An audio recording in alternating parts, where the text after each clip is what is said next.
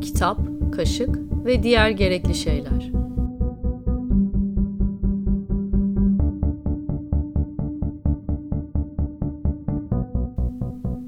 Hazırlayan ve sunan Sanem Sirer.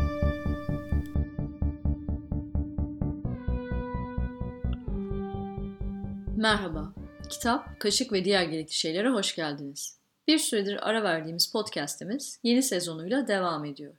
Bu bölümün konuğu Bu Bizim Havamız adlı kitabını yeni yayınladığımız Jonathan Safran Foer. Foer'le Mart ayından bu yana ağırlıklı olarak evden çalışan pek çok kişi gibi benim de yeni tanıştığım Zoom üzerinden kitaba ve içinde bulunduğumuz bu tuhaf zamanlara dair sohbet ettik. Foer bu bizim havamızda iklim krizini ve iklim kriziyle yüzleşen bireylerin neler yapabileceğini ele alıyor. Bir araştırma inceleme kitabından ziyade bir romancının kaleminden insanları acilen harekete geçirmek üzere yazılmış bir çağrı metni bu. Covid-19 salgınıyla tepe taklak olmuş dünyada okunması bizce mühim olan bir metin.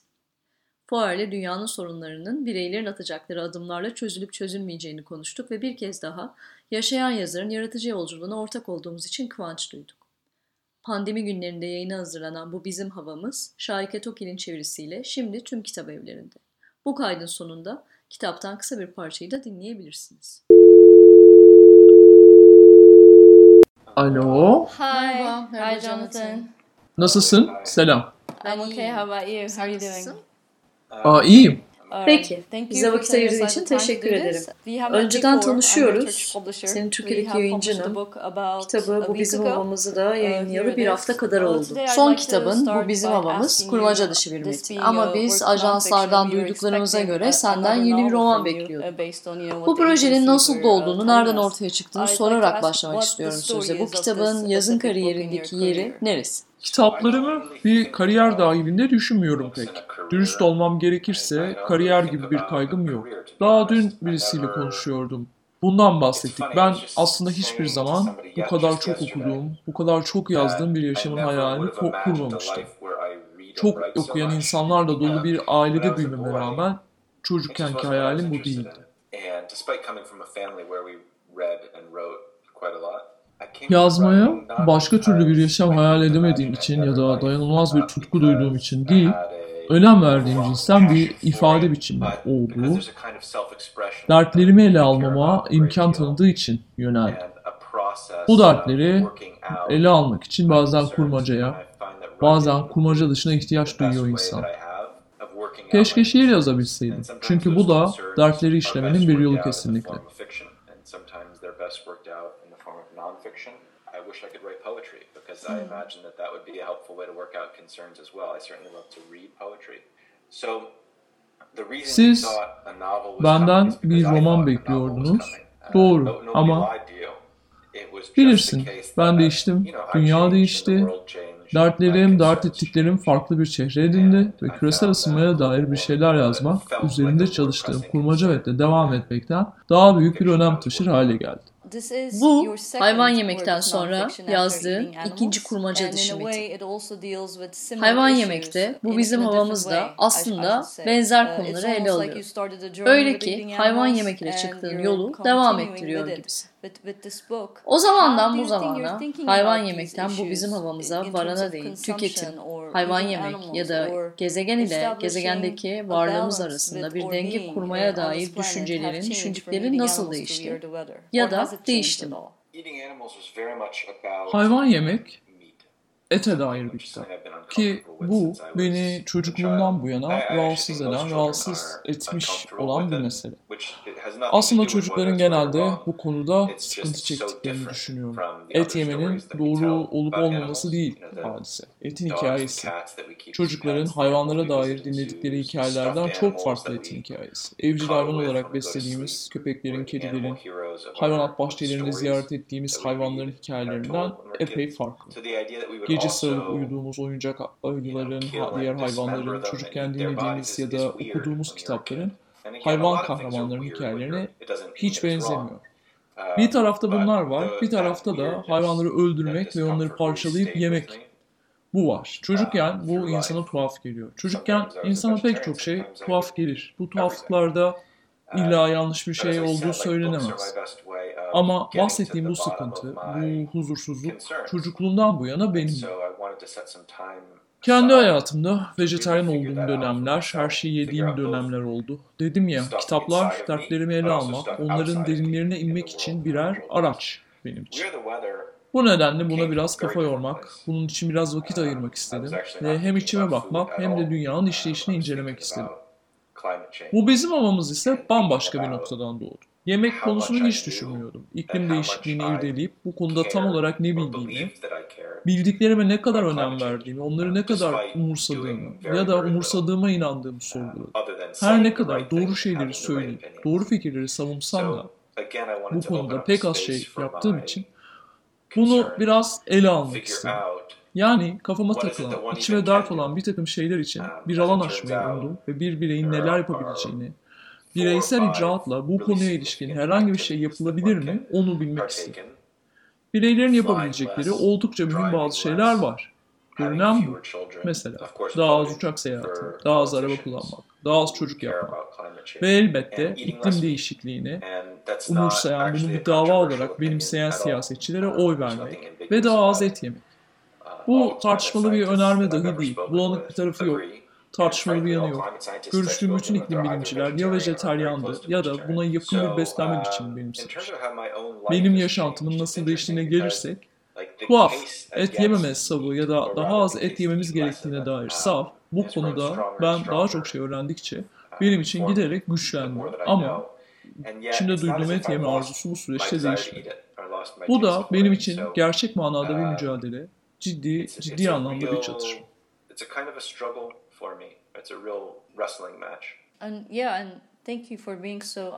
Evet, bu konuda bu kadar açık olduğun için teşekkürler bu arada. Pek çok insan et yemeyi bırakmaya çabalarken benzer zorluklar çekiyor. Fuarlarda okurlarla da ilginç um, sohbetlerimiz olmuştur bu konuda. Kültürel olarak kemikleşmiş bir alışkanlığın nasıl bırakılacağını konuşmuşuzdur mesela. Biz genelde hayvan yemeği okumalarını öneririz.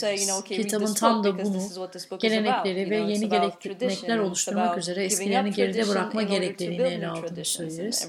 Sonra mesela karşımızdaki kişi ama ben Doğu Anadolu'yum.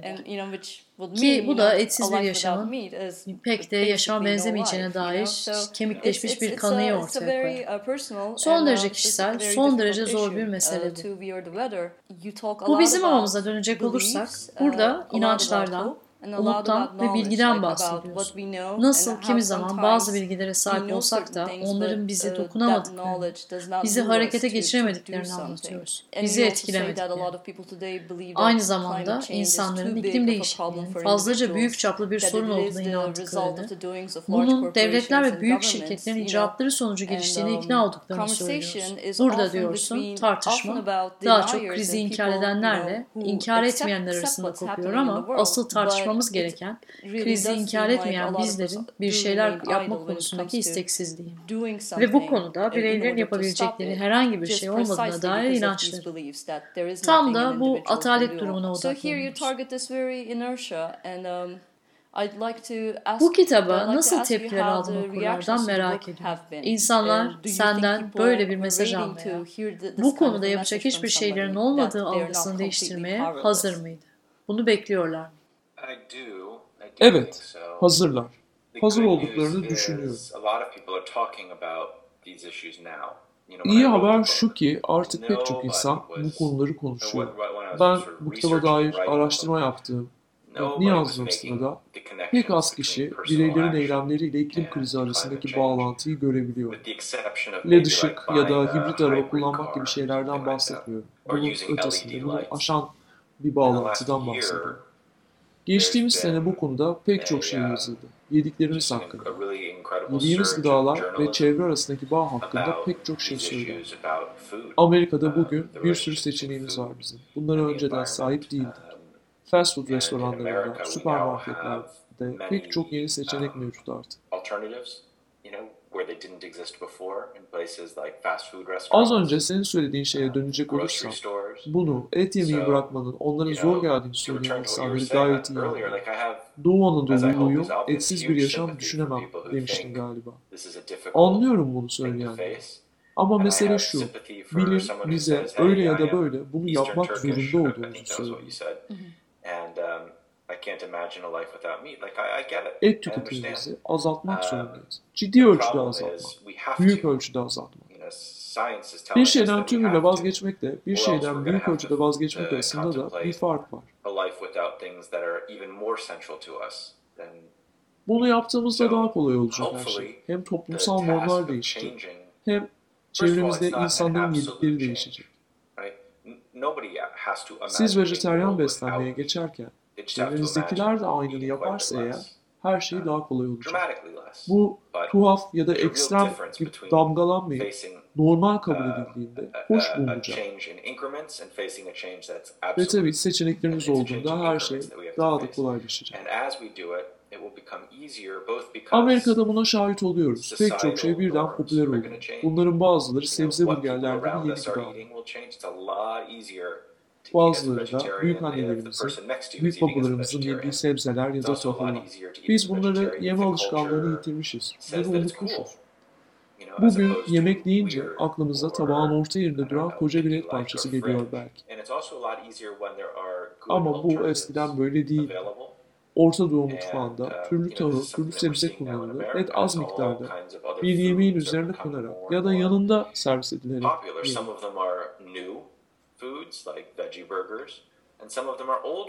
Demek istediğim şu, ilk adım, atılması gereken ilk adım, radikal bir gelecek hayali kurmak değil, şimdinin radikal bir hal almış olduğunu teslim etmek gerek. Bir de daha geleneksel bir beslenme biçimine, annelerimizin, babalarımızın, büyük annelerimizin, büyük babalarımızın yeme alışkanlıklarına geri dönmek, geri dönmek something that would be served in the middle of, or on top of, or alongside. So, a very good first step is not to imagine some kind of radical future, but to recognize that we're living in a radical present and to try to return to something actually more traditional, uh, a kind of eating that our parents and grandparents did. Kitap, bu bizim havamız, nefesle ilgili bir bölümle açılıyor. Burada, şimdi ya da herhangi bir zamanda, herhangi bir kıtada yaşayan, yaşamış tüm dünya insanlarının, hayvanları, halkların aynı soluğu soluduğunu söylüyoruz. Aynı havayı soluduğunu. Ben okurken bu fikirden çok etkilendim. Hatta bir parçada teselli buldum denebilir. Ölü ya da diri tüm canlıların hala aynı havayı, aynı nefesi birlikte paylaşması fikri. Şiir yazmak isterim diyorsun ama şiire epey yakın bu bence. Bu arada Türkçe'de soluduğumuz hava ile durumunu takip ettiğimiz hava için kullandığımız sözcük aynı. Bence bu burada bahsettiğin şeyin etkisini de ikiye katlıyor bizim için. Üstelik tarih boyunca bizleri birbirimize bağlamış olan o aynı soluktaki aynı hava şu anda şimdiki gerçekliğimizde yeni ve um, ölümcül bir virüsün yayılma zemini olarak da işliyor. Bu virüs muhtemelen karşılaşacağımız son uh, yeni virüs olmayacak. Um, Bu bağlamda pandemi karşısında neler hissettiğini merak ediyorum. Kitap yeni yayınlanmıştı ki e, salgın başladı. Dünyanın durumunu nasıl değerlendiriyorsun ve bilhassa salgın özelinde et endüstrisini e, nasıl görüyorsun? Konuşulması gereken en önemli mesele et endüstrisinin yol açtığı tehlikenin boyut bakımından emsalinin bulunmaması. Yeni bulaşıcı hastalıkların dördünden üçü sanayi hayvan çiftliklerinde. Başta yeni koronavirüs diye bahsediyorduk virüsten. Resmi ismi buydu ve insanlar için yeniydi ama hayvanlarda görülüyor. Hayvanlarda daha önce saptandı bu virüs. Devletlerin virüse nasıl yanıt verdiğini düşünelim. Sosyal mesafe, testler. Virüs sınır da tanımıyor. Çin'de ortaya çıktıysa Amerika'da da Türkiye'de de olacağını biliyoruz. Bu virüsler hayvandan hayvana geçiyor. O halde düşünün. Mesela sizin ülkenizde liderler insanları sıkış tıkış stadyumlara tıkmaya, bağışıklık sistemlerinin mahvolmasına göz ardı ederek çalışabilmeleri için ilaç takviyesi vermeye karar vermiş olsun. Üstelik doktorların sayıları da düşürülsün. Onda biri ne indirilsin. Çiftlikler şu anda aynen böyle. Hayvanları bir yerlere tıkıyoruz ve bu hayvanlar hasta. Bunu da biliyoruz. Çünkü hasta olacak şekilde yaratılmışlar. Daha hızlı büyüsünler diye onlara ilaç veriyoruz. Veteriner desteğinden, bakımdan yoksun bırakıyoruz. E, onlar da haliyle kaçınılmaz bir biçimde hastalanıyorlar ve insanlara da sıçrayacak virüsler yaratıyorlar.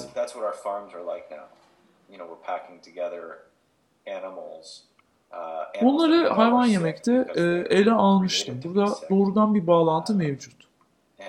Bugünkü durum felaket karşısında takınılan tavır açısından da ilginç. Benim yaşadığım yerde olmasa da çoğu ülkede son derece güçlü, son derece etkili bir irade ortaya kondu salgına karşı.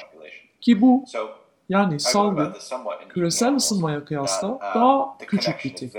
Hakkında çok daha az şey biliyoruz. Oysa küresel ısınma söz konusu olduğunda ödenecek bedellerin neler olduğu belli. Çözüm için yapılması gerekenler de belli. Ama nedense insanları harekete geçirmek, bu konuda bir şeyler yapılmasını sağlamak imkansıza yakın.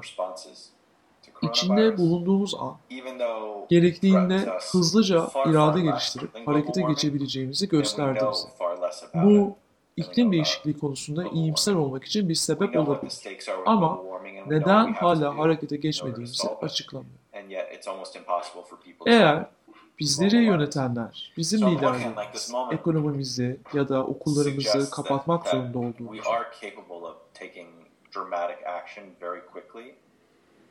eğer biz bunu yapmazsak, Bangladeş'te, Bangladeş'te yaşayan insanların koronavirüse yakalanacağını söyleselerdi, kimsenin buna razı geleceğini sanmıyorum.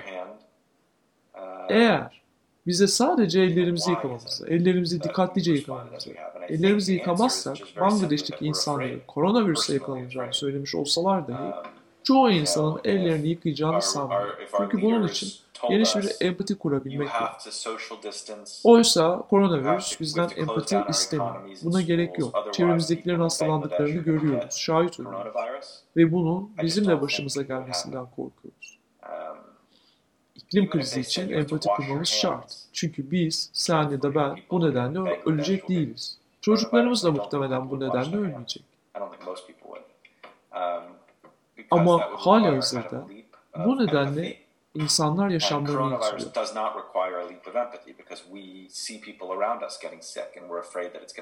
Ve bu da davranışlarımızı değiştirmemizi gerektiriyor. Bunun için empati şart ama ben bu yetiye ne kadar sahip olduğumuzu bilmiyorum. Sahip miyiz? Bilemiyorum. Um, but there are people who are already dying. But to change our behavior requires that leap of empathy, and I just don't know if we're capable of it. Sence salgın bu konudaki tavrınızı hiç mi etkilemeyecek? Uh, Biraz olsun bile değiştirmeyecek. Öyle olacağını ummak güzel olurdu ama bilmiyorum. Bazen bir şeylerin düzelmesi için önce dibe vurmak gerekir. Sen de bilirsin. Belki Donald Trump, Bolsonaro ve koronavirüsün bir araya gelişi bir uyanışa zorlar bizi ve diğer türlü yapmayacağımız bir takım şeyleri yapmamızı sağlar.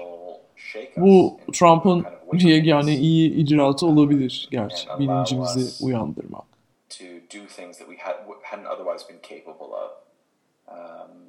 You know, it may be the only good thing that Trump does actually is awakening our consciousness.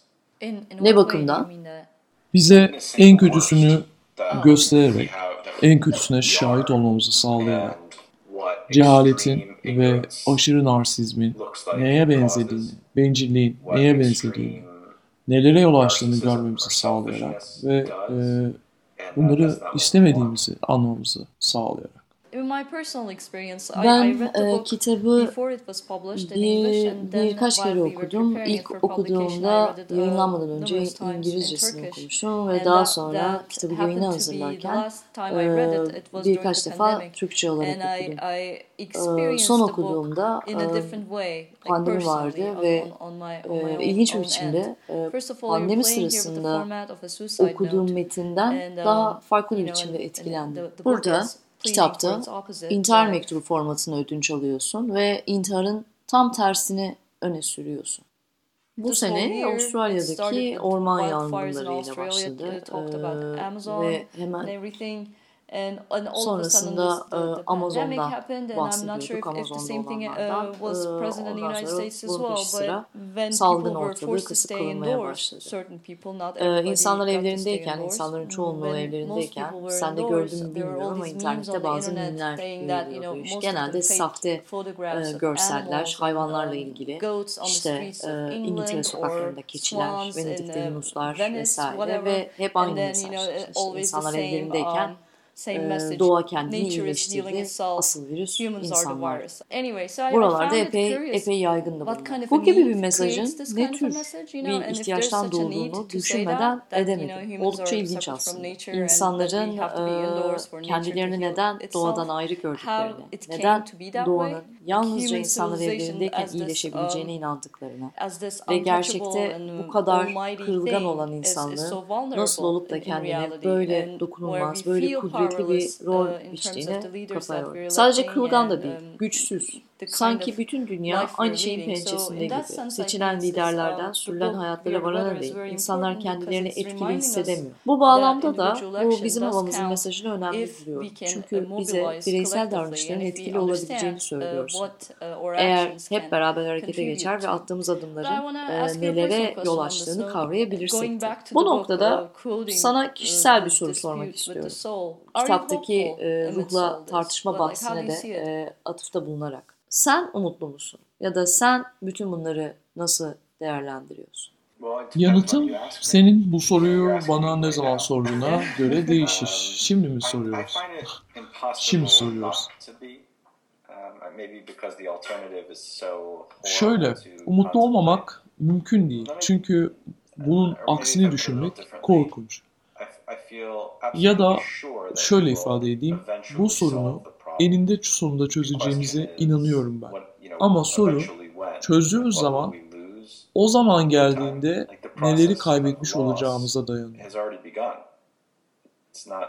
Bu kayıp süreci çoktan başladı. Bazı türleri kaybediyoruz. Uzun tabakalarını kaybediyoruz.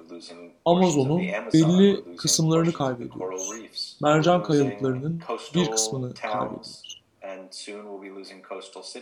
Deniz kenarındaki e, ufak tefek yerleşim yerlerini kaybediyoruz ve yakında deniz kenarlarındaki kentleri kaybetmeye başlayacağız. Bunlar oluyor. Bunlar gerçekleşiyor. Bu kayıp süreci iklim değişikliği bitene değin devam edecek. Bunun son bulacağına inanıyorum. Ama son bulduğunda dünyanın ne halde olacağını, kaç bin insan, ya da kaç milyon insanın iklim kaynaklı kuraklık, iklim kaynaklı salgınlar, zorunlu göç ya da iklim kaynaklı savaşlarda öleceğini, kaç şehrin yaşanamaz hale geleceğini, hangi türlerin yok olacağını, dışarı çıkamadığımız için senede kaç gün kaybedeceğimizi bilmiyorum. Bu aciliyet gerektiren bir mesele. Ve bu soruyu bana şimdi değil de 4 ay sonra Amerika'daki seçimlerden sonra sorarsan daha net bir yanıt verebilirim. Yavaş yavaş sohbetimizin sonuna geliyoruz. Ben de son soruma geçiyorum. Kitapta iklim krizinin um, iyi bir hikaye ortaya koyacak unsurlardan yoksun uh, olduğunu ve e, insanların bu konuya nispeten ilgisiz kalmalarında bunun da bir yetmen um, olduğunu söylüyor. Sana sormak um, istediğim şey şu. Neden gerçekliğimizi anlamak ve onu değiştirmek için hikayelere ihtiyaç duyuyoruz? Bu neden sence? Hikayeler içinde yaşadığımız hakikat sonrası çağda neye yarıyor ya da onu nasıl biçimlendiriyor? Şöyle, e, iki şey var bence. Birincisi hikayeler e, karmaşaya düzen getiriyor, karmaşaya bir düzen aşılıyor. Kaosu e, ortadan kaldırıyor. Kaotik bir yaşamı, kaotik fikirleri, kaotik duyguları e, düzenliyorlar. Onlar sayesinde e, bir şeyleri kavrayabildiğimiz, karar alabildiğimiz e, noktaya geliyoruz. Polonyalı şair Zbigniew Herbert, hayal gücünün, merhametin uzantısı olduğunu söylemişti. Bir konuda bilgi sahibi olmak için roman okumaktan daha uygun yollar vardır elbet. Bir sabah ikna olmak için e, hikaye okumaktan daha farklı şeyler illaki vardır. Ya da bilimsel gerçekliğe dair bir şeyler öğrenmek için. Bunların haricinde şeyler muhakkak vardır. Ama ben bir şeye ya da birine merhamet duyabilmek için, merhamet besleyebilmek için hikayelerden daha iyisinin olduğunu olabileceğini düşünmüyorum. Merhamet bu bilmecenin muhakkak ki bir parçası. İnsanların katılım göstermek isteyecekleri noktaya erişmeleri gerekiyor. Bangladeş'teki ya da gelecekteki insanları umursamaları, henüz doğmamış, dünyaya gelmemiş insanları düşünmeleri gerekiyor. Belki daha da büyük bir empati kurmalı Türü tükenen hayvanları düşünmemiz gerek. Düşünmemiz gereken pek çok şey var. Kalplerimizi, zihinlerimizi açmanın yollarını bulmamız lazım. Bu da bizi kırılgan kılacaktır. Çünkü eğer bir şeyleri umursadığını söylersen, o zaman o umursadığın şeyler uğruna yaşantını değiştirmen, bu konuda bir şey yapman gerekir. Ve yapamıyorsan eğer, yaşamını değiştirmiyorsan, kendi iki yüzlülüğünle yüzleşmen gerekir. Bence bu yüzleşmenin önünü açmanın en iyi yolu hikaye.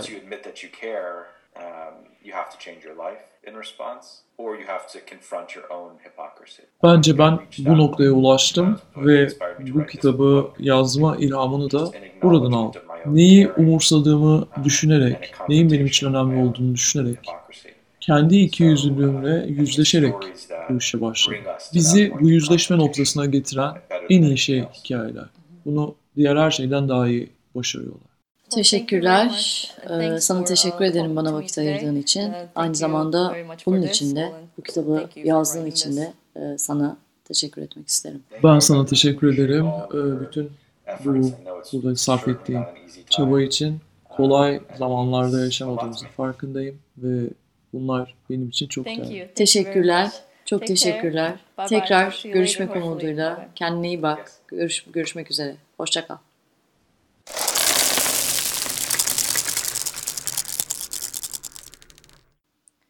Kitap, Kaşık ve Diğer Gerekli Şeylerin yeni sezonunun bu ilk bölümü Jonathan Safran Foer'in Bu Bizim Havamız kitabının giriş bölümüyle kapanıyor. Soluk ya da Sonlar kitabı.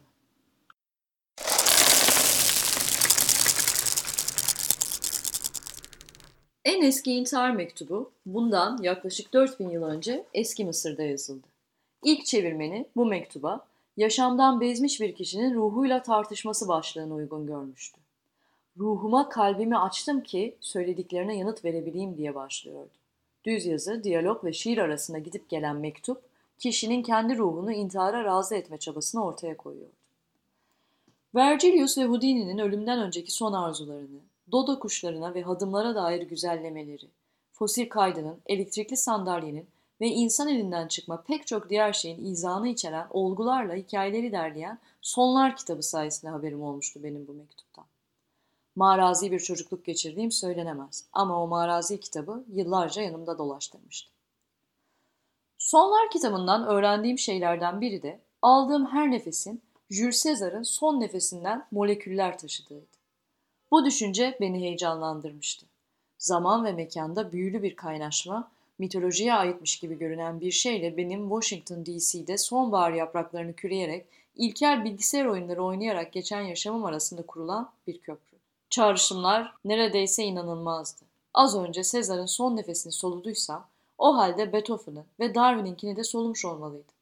Ayrıca Franklin Delano Roosevelt'in, Rosa Parks'ın, Elvis'in, ilk Şükran Günü yemeğine katılan İngiliz kolonicilerle Amerika yerlilerinin, ilk intihar mektubunun yazarının, hatta hiç tanımadığım dedeminkini de. Soykırımdan sağ çıkmış ataların torunu olarak Hitler'in son nefesinin Alman topraklarının ve Reichskanzlei'nin ayaklar altına çiğnenmiş gül çalılarının üzerinden 9, Führer bunkerin beton çatısından 3 metre yüksekte süzülüp batı cephesini yardığını ve 40 yıl içinde Atlantik okyanusunu aşıp ikinci kattaki çocukluk odamın penceresine ulaşarak beni bir ölüm yıl dönümü balonu gibi şişirdiğini hayal etti.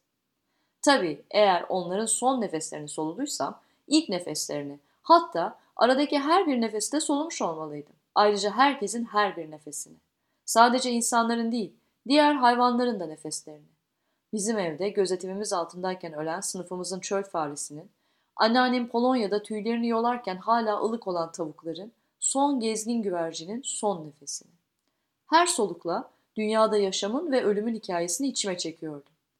Bu düşünce tarihe kuş bakışı bakmama imkan sağladı. Tek bir iplikten örülmüş geniş bir ağ vardı karşımda. Neil Armstrong botlarıyla ay yüzeyine ayak basıp insan için küçük dediği sırada sesin olmadığı bir dünyaya vizörünün polikarbonu vasıtasıyla yıkanırken taşan suyun bedeninin ağırlığına eşit olduğunu keşfetmesiyle antik Sirakuza sokaklarında Evreka diye bağırarak çırılçıplak koşturan Arşimed'in moleküllerini salıyordu. 5 yaşındaki bir insanla aynı konuşma becerilerine sahip Afrika gri papağanı Alex son sözlerini sarf ettiğinde kendine iyi bak yarın görüşürüz seni seviyorum. Aynı zamanda Roald Amundsen'i buzda çeken kızak köpeklerinin kesik soluklarını da yayıyordu. Oysa o zamandan bu zamana buzlar erimiş, gladyatörler tarafından katledilmek üzere kolezyuma getirilmiş egzotik hayvanların çığlıkları dünyaya salınmıştı. En büyüleyici bulduğum da tüm bunların içinde benim bir yerimin olmasıydı. Tüm bunların içindeki yerimden kaçamayış. Sezar'ın sonu aynı zamanda bir başlangıçtı. Onunki kayda geçirilen ilk otopsilerden biriydi. 23 bıçak darbesi aldığını bu sayede biliyoruz. Devir hançerler yok artık ortada. Kana bulanmış toga yok. Öldürüldüğü yer olan Kurya Pompei artık yok ve bulunduğu metropol harabe halinde. Bir zamanlar 5 milyon kilometre karelik bir alanı dünya nüfusunun %20'sinden fazlasını kapsayan ve yok oluşu, gezegenin yok oluşu kadar tasavvur edilemez olan Roma İmparatorluğu artık yok. Bir medeniyetin soluktan daha kısa ömürlü bir eserini hayal etmek güç. Ne var ki ondan daha kalıcı bir eserini düşünmek olası değil. Hakkında bu kadar çok şey hatırlamama rağmen Sonlar kitabı diye de bir şey yoktu. Varlığını doğrulamaya çalıştığımda onun yerine ben 12 yaşındayken yayınlanan Panati's Extraordinary Endings of Practically Everything and Everybody. Panati'ye göre hemen hemen her şeyin ve herkesin sıra dışı sonları adlı kitabı buldum. İçinde Houdini, fosil kaydı ve hatırladığım daha pek çok şey var. Ama Sezar'ın son nefesi ve herhalde başka bir yerden öğrendiğim ruhla tartışma yok. Önemli olduklarından değil, hatırımdakiler çok net olduğundan bu küçük düzeltmeler can sıkıcı. İlk intihar mektubunu araştırıp başlığı, ona bir başlık verilmiş olması hakkında düşündüğümde huzursuzluğum daha da arttı. Yanlış anımsamak yeterince rahatsız ediciyken bizden sonra gelenler tarafından yanlış anımsanma ihtimali daha da üzücü. İlk intihar mektubunun yazarının kendisini öldürüp öldürmediğini dahi bilmiyoruz. Söze, ruhuma kalbimi açtım ki söylediklerine yanıt verebileyim diye başlamış. Ama son söz ruha ait ve kişi yaşama tutunmaya teşvik ediyor. Kişinin verdiği yanıtın ne olduğunu bilmiyoruz. Ruhla tartışmanın yaşam tercihiyle sonuçlanmış olması, yazarının son nefesinin ertelenmiş olması gayet olası. Belki de ölümle bu yüzleşme onu hayatta kalmaya ikna eden en tesirli şey olmuştur bir intihar mektubunun en yakın benzeri tam tersidir.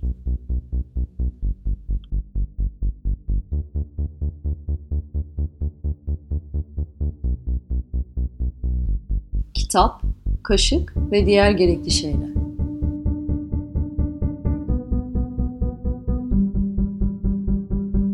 Dinlediğiniz için teşekkürler. Bize yazın. Adresimiz merkezkumanda.gmail.com